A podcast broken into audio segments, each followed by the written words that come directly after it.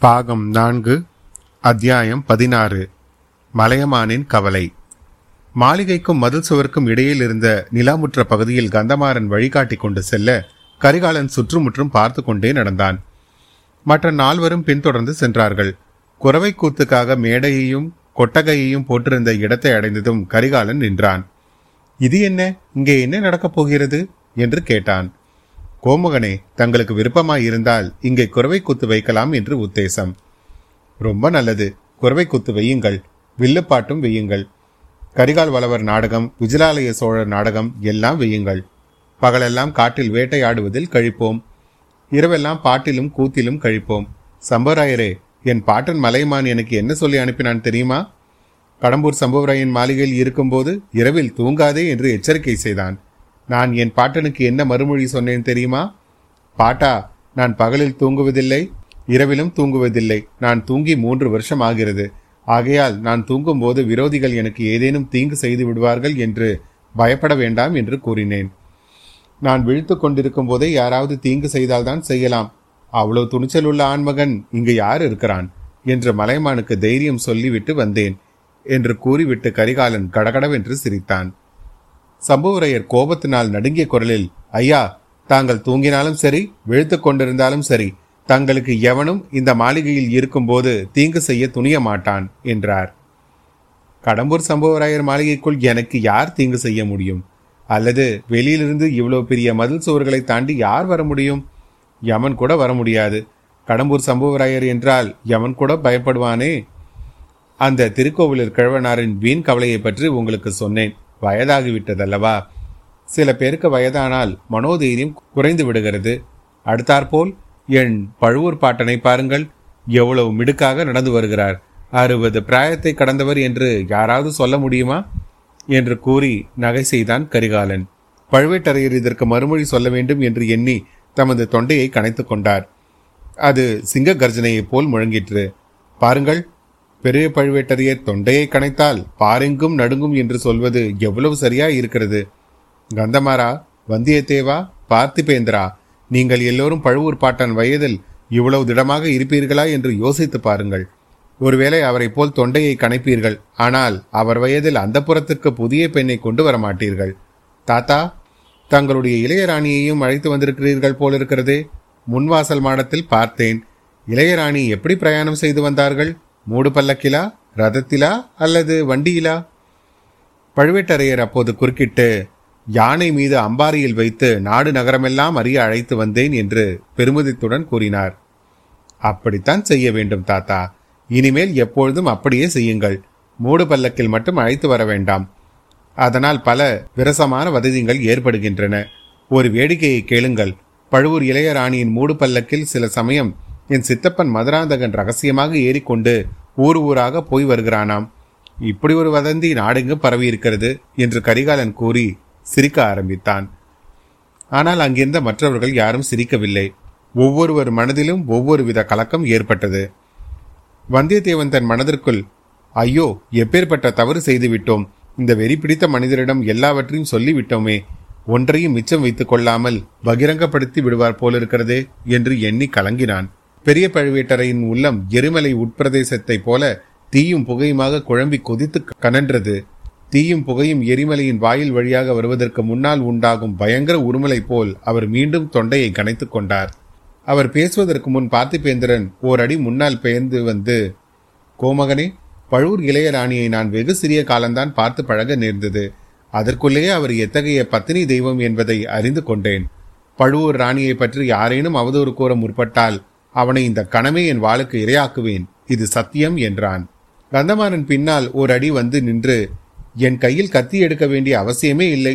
பழுவூர் இளையராணியை பற்றி அவதூறு கூறுகிறவனை என் கையினாலே கழுத்தை நெருத்து கொன்று விடுவேன். இது சத்தியம் என்றான். இதை கேட்ட வந்தியத்தேவனும் ஒரு அடி முன்னே வந்து நானும் அப்படித்தான். பழுவூர் ராணியை பற்றி யாரேனும் தவறாக பேசினால் என் கண் பார்வையிலே அவனை சுட்டெரித்து விடுவேன் என்றான். கொஞ்சம் பொறுங்கள் நண்பர்களே. என்னிடமே சண்டைக்கு வந்து விடுவீர்கள் போலிருக்கிறதே. பார்த்தீர்களா தாத்தா? தமிழ் பெண் குலத்தின் கௌரவத்தை காப்பாற்றுவதில் இவர்கள் எவ்வளவு துடிப்புடன் இருக்கிறார்கள்? ஆனால் பழுவூர் இளையராணியை பற்றி யாரும் அவதூறு சொல்லவில்லை. சொன்னால் நானும் கேட்டுக்கொண்டு சும்மா இருக்க மாட்டேன். இந்த வீராதி வீரர்கள் வரும் வரையில் அப்படி அவதூறு சொன்னவனை நான் உயிரோடு வைத்திருக்க மாட்டேன். பழுவூர் இளையராணியின் மூடு பல்லக்கை பற்றித்தான் குறை சொல்கிறார்கள். அந்த கோழை மதுராந்தகன் பழுவூர் ராணியின் மூடு பல்லக்கில் ஊர் ஊராக ரகசிய பிரயாணம் செய்கிறானாம். எப்போது ஆண்மகன் ஒருவன் மூடு பல்லக்கில் இரண்டு பக்கத்திலும் திரையிட்டுக் கொண்டு பிரயாணம் செய்கிறானோ அப்போதே இளையராணியும் அப்படி பிரயாணம் செய்தால் சில அனர்த்தங்கள் விளையக்கூடும் அல்லவா? கோமகனே பராந்தக சக்கரவர்த்தியின் பேரனும் கண்டாரித்தனுடைய திருமகனுமான மதுராந்தக தேவர் எதற்காக மூடு பல்லக்கில் பிரயாணம் செய்ய வேண்டுமாம்? எனக்கு ஒன்றும் புரியவில்லையே என்றான் பார்த்திபேந்திர பல்லவன். அதன் காரணம் ஒரு வேடிக்கையான காரணம்தான். மதுராந்தகன் மூடு பல்லக்கில் ஏறிக்கொண்டு ஊர் ஊராக போய் தன் கட்சிக்கு பலம் திரட்டி கொண்டு வருகிறானாம். எதற்காக பலம் திரட்டுகிறது? எதற்காகவா? என் தகப்பனாருக்கு பிறகு சோழ ராஜ்ய சிம்மாசனத்தில் அவன் ஏறுவதற்காகத்தான். எப்படி இருக்கிறது கதை? சில மாதங்களுக்கு முன்பு ஒரு நாள் இந்த கடம்பூர் மாளிகையில் கூட அவன் அப்படி மூடு பல்லக்கில் ரகசியமாக வந்திருந்தானாம். நள்ளிரவில் சதி ஆலோசனை கூட்டம் ஒன்று இங்கே நடந்ததாம். பார்த்திபேந்திரா திருக்கோவிலூர் கிழவனார் நீயும் என்னுடன் இருந்தபோதுதானே இதையெல்லாம் சொன்னார்? மதுராந்தகனுக்கு சிம்மாதனம் ஏறுவதற்கு உள்ள ஆர்வத்தினால் அவசரப்பட்டு என் தந்தையை கொஞ்சம் சீக்கிரமாகவே சொர்க்கத்துக்கு அனுப்பினாலும் அனுப்பிவிடுவான் என்று சொன்னாரே. அதெல்லாம் உனக்கு நினைவில்லையா? ஆ நினைவுக்கு வருகிறது இளவரசே. அதையெல்லாம் அப்போதும் நான் நம்பவில்லை. இப்போதோ சிறிது கூட நம்பவில்லை. தஞ்சாவூருக்கு போய் தங்கள் தந்தையை நேரில் தரிசித்து விட்டு வந்த பிறகு நீ மட்டும் என்ன? நானும் கூட தான் நம்பவில்லை. நம்பியிருந்தால் இந்த கடம்பூர் மாளிகைக்கு விருந்தாளியாக வந்திருப்பேனா? என்று கூறி கரிகாலன் மீண்டும் எதையோ நினைத்து கொண்டவனைப் போல் சிரித்தான். கடம்பூர் சம்புவராயர் தொண்டையை கணைத்துக் கொண்டு கோமகனே திருக்கோவிலூர் மலைமான் குலத்துக்கும் எங்கள் குலத்துக்கும் நீண்டகால விரோதம் என்பது தங்களுக்கு தெரியாதா? என்றார். தெரியாமல் என்ன? அந்த விரோதத்தை பற்றி சங்கப்புலவர்கள் பாடியிருக்கிறார்களே. கொல்லிமலை வல்வில் ஓரியை மலையமான் திருமுடிக்காரி சண்டையில் கொன்றான். வல்வில் ஓரியின் வம்சத்தில் நீங்கள் வந்தவர்கள். ஆகையால் அந்த விரோதத்தை இன்னும் வைத்துக் கொண்டிருக்கிறீர்கள். கோமகனே வல்வில் ஓரியின் சாவுக்கு உடனே பழிவாங்கப்பட்டது. வல்வில் ஓரியின் உறவினராகிய அதியமான் நெடுமன அஞ்சி திருக்கோவிலூர் மீது படையெடுத்து சென்று அந்த ஊரையும் அழித்தான். மலைமானுடைய மல்லூர் மலைக்கோட்டையையும் தரைமட்டமாக்கினான். சம்பவராயரே அதிமான் மட்டும் தனியாக அந்த காரியத்தை செய்து விடவில்லை. என் முன்னோனாகிய சோழன் கிள்ளி வளவனுடைய உதவியை கொண்டுதான் மலைமான் மீது அதியமான் வெற்றி அடைந்தான். அந்த பழைய கதையெல்லாம் இப்போது எதற்கு? நாங்கள் மறந்துவிட்டாலும் மலைமான் மறப்பதில்லை. ஏதாவது எங்கள் பேரில் அவன் குற்றம் சாட்டி கொண்டே இருக்கிறான். நான் தான் சொன்னேனே கிழவருக்கு வயதாகிவிட்டது. ஆகையால் புத்தியும் தடுமாறுகிறது. நான் இங்கே இருக்கும்போது எனக்கு ஆபத்து ஒன்றும் வராமல் பாதுகாப்பதற்காக அவர் ஒரு பெரும் சைனியத்தை திரட்டி கொண்டு வராமல் இருக்க வேண்டுமே என்று கூட எனக்கு கொஞ்சம் கவலையாய் இருக்கிறது. இளவரசே அப்படி ஏதேனும் தங்களுக்கு சந்தேகம் இருந்தால் என்று சம்புவரையர் தடுமாறினார். எனக்கு சந்தேகமா? இல்லவே இல்லை. மலைமானோடு எங்கள் உறவு இரண்டு தலைமுறையாகத்தான். பழுவேட்டரையர்களோடு எங்கள் உறவு ஆறு தலைமுறையாக தொடர்ந்து வந்திருக்கிறது. பழுவூர் அரசரே இங்கு வந்திருக்கிறார். அவர் சோழகுலத்துக்கு விரோதமாக எதுவும் செய்வார் என்று நினைக்க எனக்கு பைத்தியம் பிடித்திருக்கிறதா என்ன? என்று கரிகாலன் கூறி பைத்திய சிரிப்பு சிரித்தான். பழுவேட்டரையர் கம்பீரமான குரலில் இளவரசே சோழகுலத்துக்கு விரோதமாக நான் எதுவும் செய்ய மாட்டேன். அது சத்தியம். தர்ம நியாயத்துக்கு விரோதமாகவும் எதுவும் எப்பொழுதும் செய்ய மாட்டேன். இது இருமடங்கு சத்தியம் என்றார். ஆமாம் ஆமாம். தர்ம நியாயம் என்பதாக ஒன்று இருக்கத்தான் இருக்கிறது. அதை பற்றி தங்களிடம் பேசி தெரிந்து கொள்ளத்தான் வந்தேன். வேட்டையாடும் நேரமும் கூத்து பார்க்கும் நேரமும் போக ஒழிந்த நேரத்தில் சற்று தர்ம நியாயத்தை பற்றியும் பேசலாம். சம்பவரே இந்த பிரம்மாண்டமான அரண்மனையில் நானும் என் சிநேகிதர்களும் தங்குவதற்கு எந்த இடத்தை ஏற்படுத்தியிருக்கிறீர்கள்? என்று கேட்டான் கரிகாலன். ஐயா தங்களுக்கும் பழுவூர் மன்னருக்கும் பின்கட்டில் விருந்தினர் விடுதி முழுவதையும் ஒதுக்கிவிட்டு இருக்கிறோம் மற்றபடி வரக்கூடிய சிற்றரசுகள் எல்லாம் என்னோடு முன்கட்டிலேயே வைத்துக் கொள்வேன். ஓஹோ இன்னும் சிற்றரசுகளும் வரப்போகிறார்களா? ஆம் இளவரசே. தங்களை இங்கே சந்திப்பதற்கு சுற்றுப்புறம் உள்ள குறுநில மன்னர்கள் எல்லோரும் ஆவலாக இருக்கிறார்கள். பலரும் வருவார்கள். வரட்டும் வரட்டும். எல்லோரும் வரட்டும். ரொம்ப நல்லது. யோசித்து முடிவு செய்ய வேண்டியதை ஒரு வழியாக முடிவு செய்து விடலாம். மதுராந்தகனுடைய சதி ஆலோசனை ஒரு புறம் இருக்கட்டும்.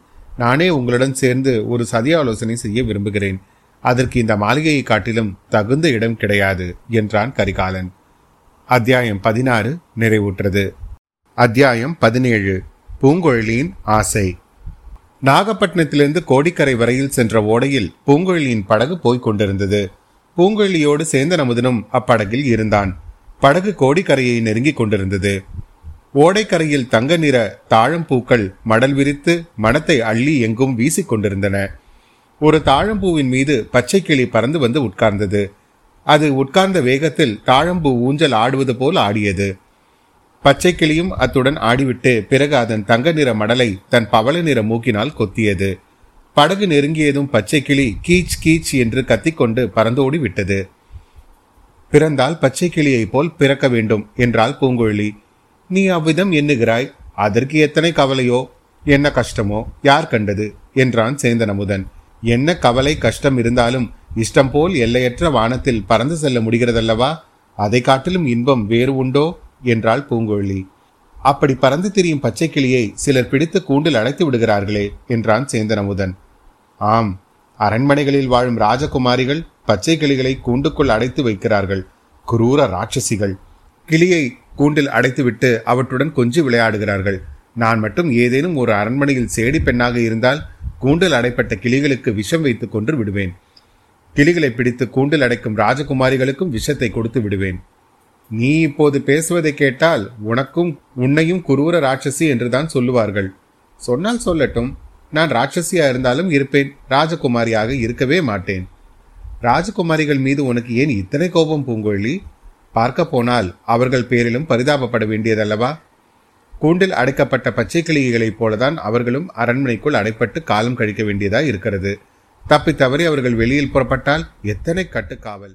தப்பி தவறி அவர்கள் வெளியில் புறப்பட்டால் எத்தனை கட்டுக்காவல்? எத்தனை ரகசியம்? எத்தனை ஜாக்கிரதை? உன்னை போல் அவர்கள் படகில் ஏறிக்கொண்டு தன்னத்தனியாக ஓடையிலும் கடலிலும் போக முடியுமா? இஷ்டப்படி துள்ளி திரியும் மானை போல் காட்டில் சுற்றி அலைய முடியுமா? அவர்களை யார் அடைந்து கிடக்க சொல்கிறார்கள்? நான் சொல்லவில்லையே. இஷ்டம் இருந்தால் அவர்களும் காட்டில் அலைந்து திரிவது தானே? இஷ்டம் மட்டும் போதாது பூங்கொல்லி. அவர்களுடைய பிறப்பு வளர்ப்பை பொறுத்தது கிளியைப் போல் நீயும் வானத்தில் பறக்க விரும்புகிறாய். அது முடிகிற காரியமா? கடற்கரையில் நீ பிறந்து வளர்ந்தாய். அதனால் இவ்வளவு சுயேட்சையாக இருக்க முடிகிறது. அரண்மனையில் பிறந்து வளர்ந்தவர்களால் அது முடியாது. இன்னும் ஒரு விசித்திரத்தை கேள். சில நாள் கூண்டில் அடைக்கப்பட்டு ராஜகுமாரிகள் கையினால் உணவு அருந்தி பழக்கப்பட்ட கிளிகள் பிறகு கூண்டை திறந்து விட்டாலும் ஓடி போகவே விரும்புவதில்லை. சிறிது தூரம் பறந்து வட்டமிட்டபடி கிரீச் கிரீச் என்று கத்திக்கொண்டு கூண்டுக்குள் திருப்பி வந்து விடுமாம் தஞ்சையிலும் பழையாறையிலும் அரண்மனைகளில் இதை நான் நேரிலே பார்த்திருக்கிறேன். அவ்விதம் கூண்டில் அடைப்படுவதற்கு நான் ஒரு நாளும் சம்மதிக்க மாட்டேன். நான் கிளியாக இருந்தால் சொல்கிறேன். என்னை கூண்டில் அடைத்து வைத்து அமுதூட்ட வரும் ராஜகுமாரியின் கையை வெடுக்கென்று கடித்து விடுவேன். கூண்டில் அடைப்பட்ட கிளியாகவும் நீ விரும்ப மாட்டாய். அரண்மனையில் அடைக்கப்பட்ட அரசலங்குமரியாகவும் நீ விரும்ப மாட்டாய் அல்லவா மாட்டவே மாட்டேன். அதை காட்டிலும் விஷம் தின்று உயிரை விட்டு விடுவேன். அதுதான் சரி. அப்படியானால் அரண்மனையில் வாழும் ராஜகுமாரனை கல்யாணம் செய்து கொள்ளவும் நீ ஆசைப்படக்கூடாது. கீழ்வானத்தில் கருமேகங்கள் திரண்டு கொண்டிருந்தன. அவ்வப்போது பலீர் பலீர் என்று மின்னல்கள் மின்னிக் கொண்டிருந்தன. இடியின் குமரல் லேசாக கேட்டுக்கொண்டிருந்தது சேந்தன் அமுதன் கடைசியாக சொன்னதை கேட்டதும் பூங்குழியின் கண்களிலிருந்து பலீர் என்ற மின்னற்கற்றைகள் புறப்பட்டன. நான் ராஜகுமாரனை கல்யாணம் செய்து கொள்ள ஆசைப்படுவதாக உனக்கு யார் சொன்னது அமுதா? எனக்கு யாரும் சொல்லவில்லை. நானாகத்தான் சொன்னேன். உன் மனதில் அத்தகைய ஆசை இல்லாவிட்டால் நல்லதாய் போயிற்று. நான் சொன்னதை மறந்துவிடு என்றான். சற்று நேரம் அந்த படகில் மௌனம் குடிக்கொண்டிருந்தது. சேந்தனமுதன் துடுப்பினால் படகு தள்ளும் சத்தமும் வரட்டு தவளைகளின் குரலும் கடல் பறவைகளின் ஒளியும் கடல் அலைகளின் ஓசையும் அவ்வப்போது கீழ் திசைகளில் இடி முழக்கமும் கேட்டுக்கொண்டிருந்தன. சேந்தன் அமுதன் தொண்டையை கணைத்துக்கொண்டு மனதையும் தைரியப்படுத்திக் கொண்டு பூங்குழலி என் அந்தரங்கத்தை வந்தியத்தேவன் உன்னிடம் வெளியிட்டதாக கூறினாய் அல்லவா? அதை பற்றி உன் கருத்தை தெரிவித்தால் நல்லது. அதோ கோடிக்கரையின் கலங்கரை விளக்கம் தெரிகிறது. இனி உன்னோடு தனியாக பேசும் சந்தர்ப்பம் கிட்டாமல் கூட போகலாம். நாளை நானும் புறப்பட்டு செல்ல வேண்டும். தஞ்சையில் என் தாயாரை தனியாக விட்டுவிட்டு வெகு நாள் ஆகிறது என்றான். வந்தியத்தேவன் உனக்காக ஏன் தூது செல்ல வேண்டும்? உனக்கு வாய் இல்லையா அமுதா? கேட்க வேண்டியதை நேரில் கேட்டுவிடேன். சரி கேட்கிறேன். நீ என்னை கல்யாணம் செய்து கொள்வாயா? என்று சேந்தன் அமுதன் கேட்டான். எதற்காக என்னை கல்யாணம் செய்து கொள்ளும்படி கேட்கிறாய்? என்றாள் பூங்கொழி உன் பேரில் எனக்கு அந்தரங்கமாக ஆசை இருக்கிறது அதனாலேதான். அந்தரங்கமான ஆசை இருந்தால் கல்யாணம் செய்து கொண்டுதான் தீர வேண்டுமா? அப்படியொன்றும் தீர வேண்டும் என்பதில்லை. உலக வழக்கம் அப்படிதானே? உன்னை கல்யாணம் செய்து கொண்டால் எனக்கு நீ என்ன தருவாய்? நான் வேண்டும் அரண்மனை வாழ்வும் ஆடை ஆபரணங்களும் யானை குதிரைகளும் பல்லக்கும் பணிப்பெண்களும் உன்னால் தர முடியுமா? முடியாது. ஆனால் அவற்றுக்கெல்லாம் மேலான அமைதியுள்ள வாழ்க்கையை தருவேன். கேள் பூங்கொழி. தஞ்சை நகரத்தில் உள்ள அழகான பூந்தோட்டத்தின் மத்தியில் என் குடிசை இருக்கிறது. அதில் என் அன்னையும் நானும் தான் வசிக்கிறோம். நீ அங்கு வந்து விட்டாயானால் உன் வாழ்க்கையே மாறுதல் அடைந்துவிடும் என் அன்னை உன்னை அன்போடு வைத்து ஆதரித்து பாதுகாப்பாள். பொழுது விடிந்ததும் எழுந்திருந்து நம் வீட்டை சுற்றியுள்ள கொடிகளிலும் மரங்களிலும் குலுங்கும் மலர்களை இருவரும் சேர்ந்து சித்திர விசித்திரமாக மாலைகளாக கட்டலாம். மாலைகளை நான் தஞ்சை தளிர்குளத்தார் ஆலயத்துக்கும் துர்கா பரமேஸ்வரி ஆலயத்திற்கும் கொண்டு போய் கொடுத்து விட்டு வருவேன். அதற்குள் நீ எங்கள் தோட்டத்தில் உள்ள தாமரை குளத்தில் குளித்துவிட்டு என் அன்னைக்கு வீட்டு வேலைகளில் உதவி செய்யலாம். மாலை நேரங்களில் நாம் மூவரும் தாமரை குளத்தில் தண்ணீர் மொண்டு கொண்டு போய் பூச்செடிகளுக்கு ஊற்றலாம். மாலையானதும் நான் உனக்கு அமுதனும் இனிய தெய்வ தமிழ் பதிகங்களை சொல்லிக் கொடுப்பேன். உன்னுடைய மதுரமான குரலில் அவற்றை பாடினால் பாடிய உன் நாவும் இனிக்கும் கேட்கும் என் காதும் இனிக்கும். நமக்கு விருப்பம் இருந்தால் ஆலயங்களுக்கு சென்று இறைவனை தரிசித்துவிட்டு அத்தெய்வ பாடல்களை பாடிவிட்டு வரலாம். கோவிலுக்கு வரும் பக்தர்களும் கேட்டு மகிழ்வார்கள். பூங்கொழி இதை காட்டிலும் இனிய வாழ்க்கை மகிழ்ச்சி அளிக்கும் வாழ்க்கை உலகில் வேறு என்ன இருக்க முடியும்? யோசித்து பார்த்து சொல். இவ்விதம் சேந்தன் அமுதம் கூறியதெல்லாம் கேட்டுவிட்டு பூங்கொழி கலகலவென சிரித்தாள். அமுதா நீ இனிதென்று கருதும் வாழ்க்கையை பற்றி சொன்னாய். ஆனால் நான் எத்தகைய வாழ்க்கை வாழ வேண்டும் என்று ஆசைப்படுகிறேன் தெரியுமா? வானுலகத்துக்கு சென்று தேவேந்திரனை மணந்து கொள்ள ஆசைப்படுகிறேன். தேவேந்திரனுடைய ஐராவதத்தில் ஏறி மேக மண்டலங்களுக்கு மத்தியில் பிரயாணம் செய்ய விரும்புகிறேன். தேவேந்திரனுடைய கையிலிருந்து வஜ்ராயுதத்தை பிடுங்கி மேக கூட்டங்களில் மீது பிரயோகிக்க ஆசைப்படுகிறேன். வஜ்ராயுதத்தினால் தாக்கப்படும் போது அந்த கரிய மேகங்களிலிருந்து ஆயிரம் பதினாறாயிரம் மின்னல்கள் கற்றை கற்றையாக கிளம்பி வானமண்டலத்தை சுக்கு சுக்காக பிளப்பதை பார்க்க ஆசைப்படுகிறேன். இப்படியெல்லாம் வானத்திலிருந்து இடி விழுந்தால் எங்கேயோ கடலில் அல்லது காட்டில் விழுந்து விடுகிறதல்லவா? நான் அப்படி இடிகளை வீணாக்க மாட்டேன். அரசர்களும் அரசிகளும் ராஜகுமாரர்களும் ராஜகுமாரிகளும் அவர்கள் வாழும் அரண்மனைகளை பார்த்து அவற்றின் மேல் இடிகளை போடுவேன். அந்த அரண்மனைகள் இடிந்து விழுந்து மண்ணோடு மண்ணாவதை பார்த்து கழிப்பேன். தேவேந்திரன் ஒருவேளை மணந்து கொள்ள இஷ்டப்படாவிட்டால் வாயுதேவனுடன் செல்வேன். அவனுக்கு ஏற்கனவே பல மனைவிகள் இருந்தாலும் பாதகமில்லை என்று என்னை மணந்து கொள்ள சொல்லுவேன். அவ்வளவுதான். பிறகு இந்த உலகத்தில் எப்போதும் சண்டமாரதம் அடித்துக்கொண்டே இருக்கும். பெரிய பெரிய மரங்கள் பெயர்ந்து மாட மாளிகைகள் மீது விழுந்து அவற்றை அழிக்கும். கடலில் போகும் மரக்கலன்கள் சண்டமாரதத்தினால் தாக்குண்டு துகள் துகளாக சிதறி போகும். அந்த கப்பல்களில் பிரயாணம் செய்வோர் கொந்தளிக்கும் கடலில் விழுந்து தவிப்பார்கள். அவர்களில் ராஜகுமாரர்களும் ராஜகுமாரிகளும் இருந்தால் அவர்கள் ஆழ்கடலில் அடிவாரத்துக்கு போகட்டும் என்று விட்டுவிட்டு மற்றவர்களை போனால் போகிறதென்று தப்ப வைப்பேன். வாயுதேவனும் ஒருவேளை என்னை மணந்து கொள்ள மறுத்தால் அக்னி தேவனிடம் செல்வேன். அப்புறம் கேட்கவும் வேண்டுமா? இந்த உலகமே தீப்பற்றி எரிய வேண்டியதுதான். பூங்கொழி போதும் நிறுத்து. ஏதோ ஒரு மனக்கசப்பினால் இவ்விதமெல்லாம் நீ பேசுகிறாய். மனமறிந்து யோசித்து பேசவில்லை. உன் மனநிலைமையை அறிந்து கொள்ளாமல் உன்னிடம் நான் கல்யாண பேச்சை எடுத்ததே என் தவறுதான். அதற்காக என்னை மன்னித்து விடு கடவுள்தான் உனக்கு மனக்கசப்பை போக்கி அமைதி அளித்து அருள வேண்டும் என்பதற்காக நான் அல்லும் பகலும் பிரார்த்தனை செய்து வருவேன் என்றான். உட்கார்ந்திருந்த பூங்குழலி திடீரென்று எழுந்து நின்றாள். ஓடைக்கரையிலிருந்து ஒரு மரத்தின் பக்கமாக உற்று பார்த்தாள். சேந்தன் அமுதனும் அந்த திசையை நோக்கினான். மரக்கிளைகளின் மத்தியில் ஒரு பெண்மணியின் முகம் தெரிந்தது. சேந்தனமுதன் ஒரு கணம் அங்கே நின்றவளின் முகத்தை தன் அன்னையின் முகம் சாயலை கொண்டு இருந்ததால் திகைத்து போனான். பின்னர் அவள் தன் அன்னை இல்லை என்பதை அறிந்து கொண்டான். பூதத்தீவில் வசிப்பதாக பூங்கொழி கூறிய தன் பெரியம்மாவாக இருக்க வேண்டும் என்று ஊகித்துக் கொண்டான். பூங்கொழி படகிலிருந்து தாவி ஓடைக்கரையில் குதித்து அந்த பெண்மணியை நோக்கி விரைந்து ஓடினாள். அத்தியாயம் பதினேழு. நிறைவுற்றது.